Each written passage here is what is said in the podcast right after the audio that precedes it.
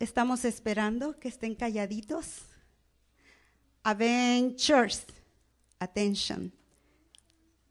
Right now, you guys, I'm going to preach for you. So please pay attention. Okay? And I'm going to do in Spanish.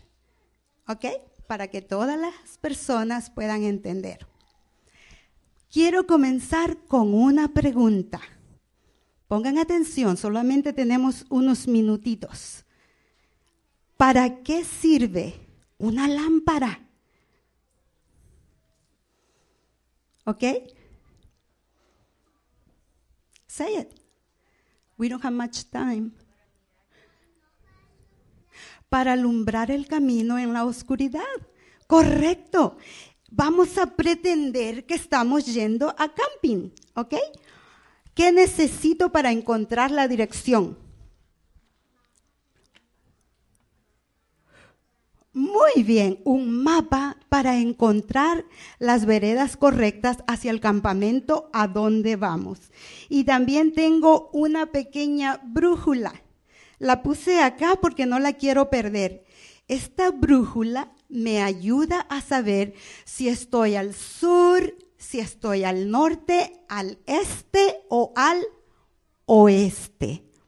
¿Nos podemos perder así? No.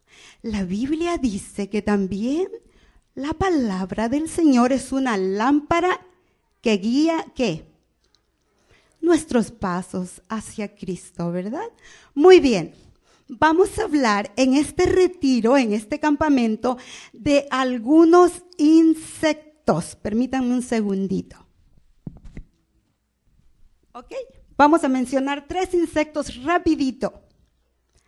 La abeja exploradora. Pongan mucha atención.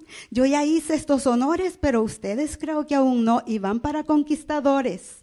Ok, les van a dar puntos extras si ustedes mencionan lo que van a aprender acá rapidito cómo seguían los insectos de regreso a su casita, a su colmena, a su nidito. ¿Cómo lo hacen?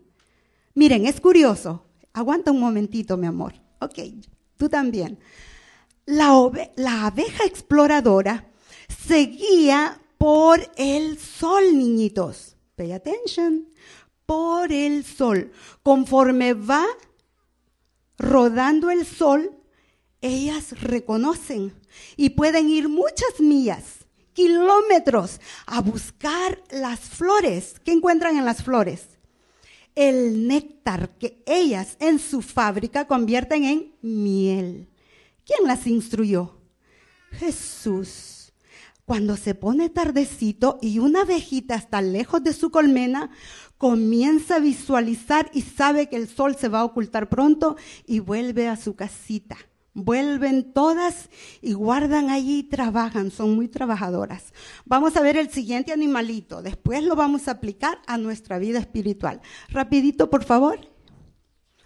Vamos a ver un animalito que me encanta, la libélula. ¿Podemos decir todos ese nombre?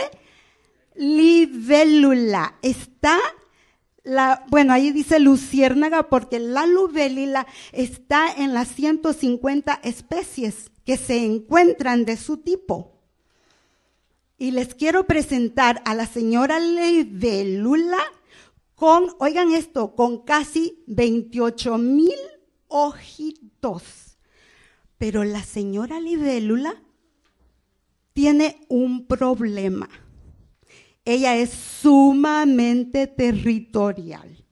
¿Ok? Ella puede poner por frontera una roca, un árbol y hay de otra libolilita que quiera llegar a su territorio. Tiene el alcance de visión de 360 grados, niñitos. 360 grados ella puede mirar al frente, atrás, a los costados, por todos sus lentecitos que le dan la visualidad que ella tiene. Así es, de esa forma, protege su territorio. Vamos a orar por este animalito, por este insecto, para que pueda compartir su territorio y quizás un día pueda cambiar su naturaleza. Y finalmente, porque el tiempo se ha ido, quiero que hablemos ahora de hormigas. esta es mi favorita. La hormiguita, hermanos y niñitos, pongan atención a esto, son muy organizadas. Tienen sus hormigueros y cuando ellas salen a trabajar, oigan bien, ¿qué hacen ellas para trabajar? a buscar comidita. Fíjense que el rey Salomón le estaba hablando a unos perezosos y les dijo, aprendan de la hormiga que es tan trabajadora. Las hormiguitas salen y van desparramando un líquido invisible, pero muy oloroso. Ellas se dirigen por el olfato, como si fueran perritos, ¿verdad? Ellas usan el olfato para poder volver a casita. Y entonces cuando ellas vuelven, pongan atención a esto, ellas van oliendo el líquido que se llama feromenonas, ¿ok? Pero si un día la hormiguita no encuentra ese olor, se siente confundida como nosotros diríamos, le comienza el junior Alzheimer, ¿verdad? Quiere pensar bien dónde dejó su casita y no puede, y comienza a dar vueltas en círculos, gracias, en círculos, tengo la boca seca, hasta que muere de cansancio. No encontró el olor a su propio líquido y se pierde, aunque su casita esté a unos centímetros ¿Ok? Permítanme. Gracias. Se pierde. Otra característica que tiene la hormiguita trabajadora es que son muy sacrificadas. ¿A cuántas les gustaría dar su vida por su papá o su mamá? ¡Ay, qué hermosos! ¿Cuántas madres darían su vida por sus hijos? todas, ¿verdad? Bueno, fíjense lo que hace la hormiguita trabajadora. Ellas arreglan su casita todas las noches y ponen un tipo de protección en su nido. Y hay una hormiguita voluntaria que dice, yo esta noche voy a ser centinela. Y esa hormiguita sube, se para como el soldadito que acabamos de cantar, arma guardia y comienza a proteger su nido. ¿No es esto maravilloso? Cuando viene un depravador, que el depravador puede ser un oso hormiguero que tiene un hocicote grande y mete el hocico, la hormiguita centinela ya mandó un aviso y le dice peligro.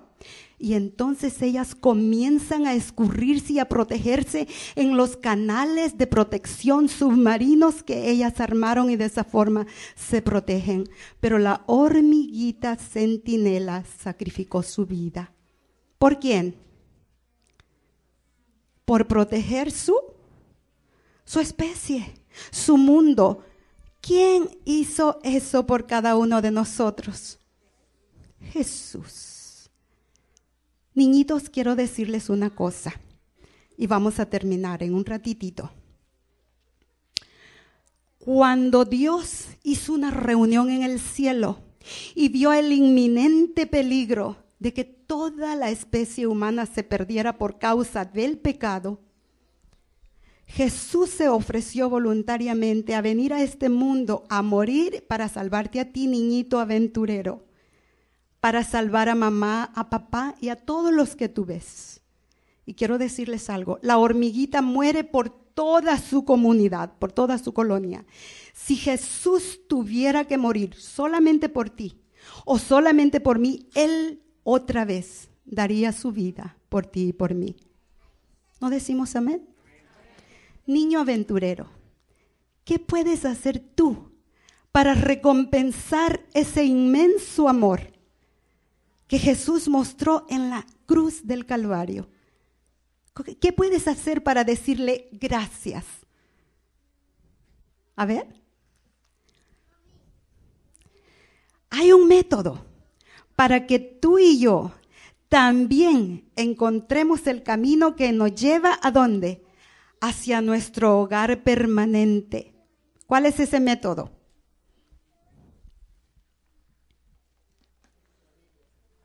la santa palabra de Dios. Es la manifestación de Dios mismo. Él lo escribió aquí y se describió como Él es. Yo voy a decir ahora una característica de Dios y ustedes me dicen otra, ¿de acuerdo? Y aquí se vale que los papis ayuden. Dios es amor. ¿Por qué amor? A ver.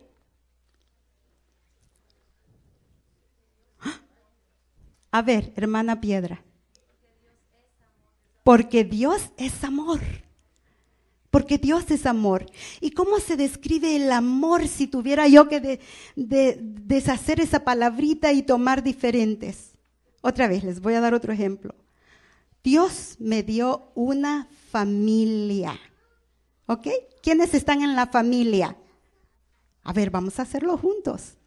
Mamá, papá, abuelito, abuelita, los tíos a veces, un bebito.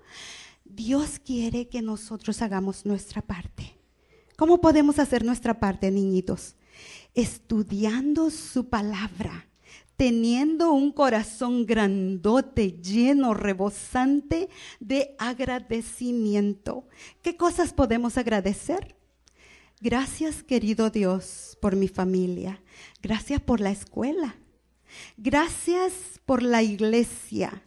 Gracias por el club de aventureros, como ya mencionaron las maestras.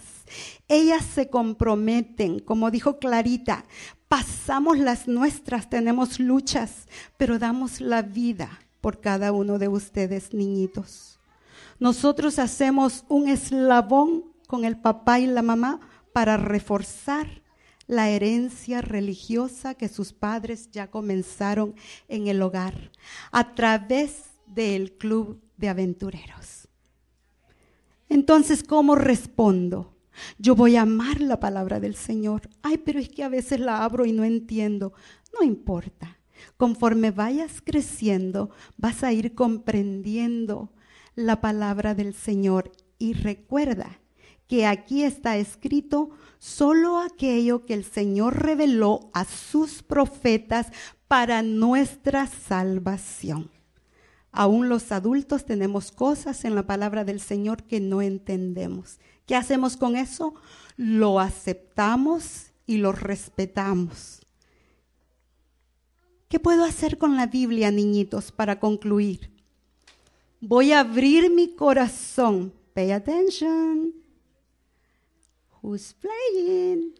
Voy a abrir mi corazón y voy a hacer que la Biblia entre ahí. De esa forma le demuestro a Jesús que lo amo. ¿Puedo abrir mi corazón e insertar la Biblia ahí y después coserlo? No. ¿Y cómo puedo poner la Biblia, la palabra del Señor en mi corazón? Estudiándola. El club de aventureros comienza con una historia bíblica, con una oración, con una historia hermosa que nos habla de cómo Dios salvó a familias, a personas, entonces lo pongo ¿dónde? En mi mente y a través del hábito de estudiar su palabra, esas partes memorizadas bajan al corazón y ahora sí tengo la palabra de Dios en dónde? En el corazón. ¿Qué les parece? ¿Hacemos eso y terminamos nuestro campamento? Recuerda que la Biblia es la brújula que te conduce al cielo. La Biblia es la lámpara que ilumina tu camino. Y finalmente, queridos niños, la Biblia es el mapa que marca con plena exactitud el camino que lleva al cielo. No por unos días, por unos años como vivimos aquí, sino para toda la eternidad.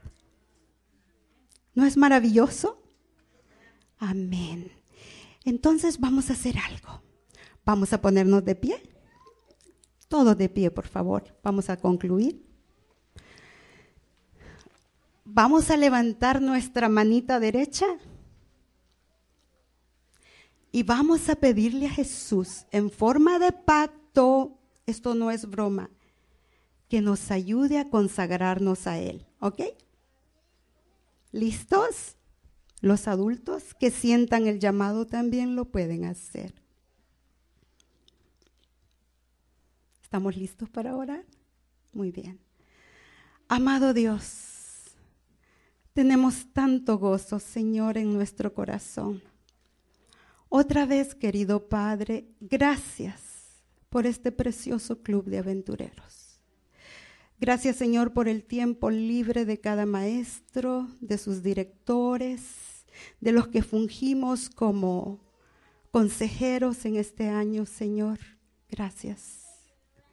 Porque hemos dejado cosas para venir y mantener la bandera del aventurero izada bien en alto para honra y gloria de tu nombre.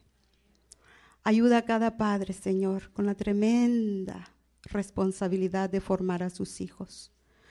Ponle en su mente, Señor, la seriedad, la profundidad de que solamente tiene una sola oportunidad de formar a sus hijos para el reino de los cielos. Querido Jesús, en este momento te entregamos tu mayor tesoro en la tierra, los niños recíbelo, Señor. Levanta una muralla protectora con tu palabra, Señor, que el enemigo no pueda perforar. Gracias, querido Dios, por la iglesia de Glendora. Bendice a los aventureros alrededor del mundo. Te lo rogamos, Señor, por la sangre piadosa de Cristo Jesús, Señor nuestro. Amén. Sentados, por favor.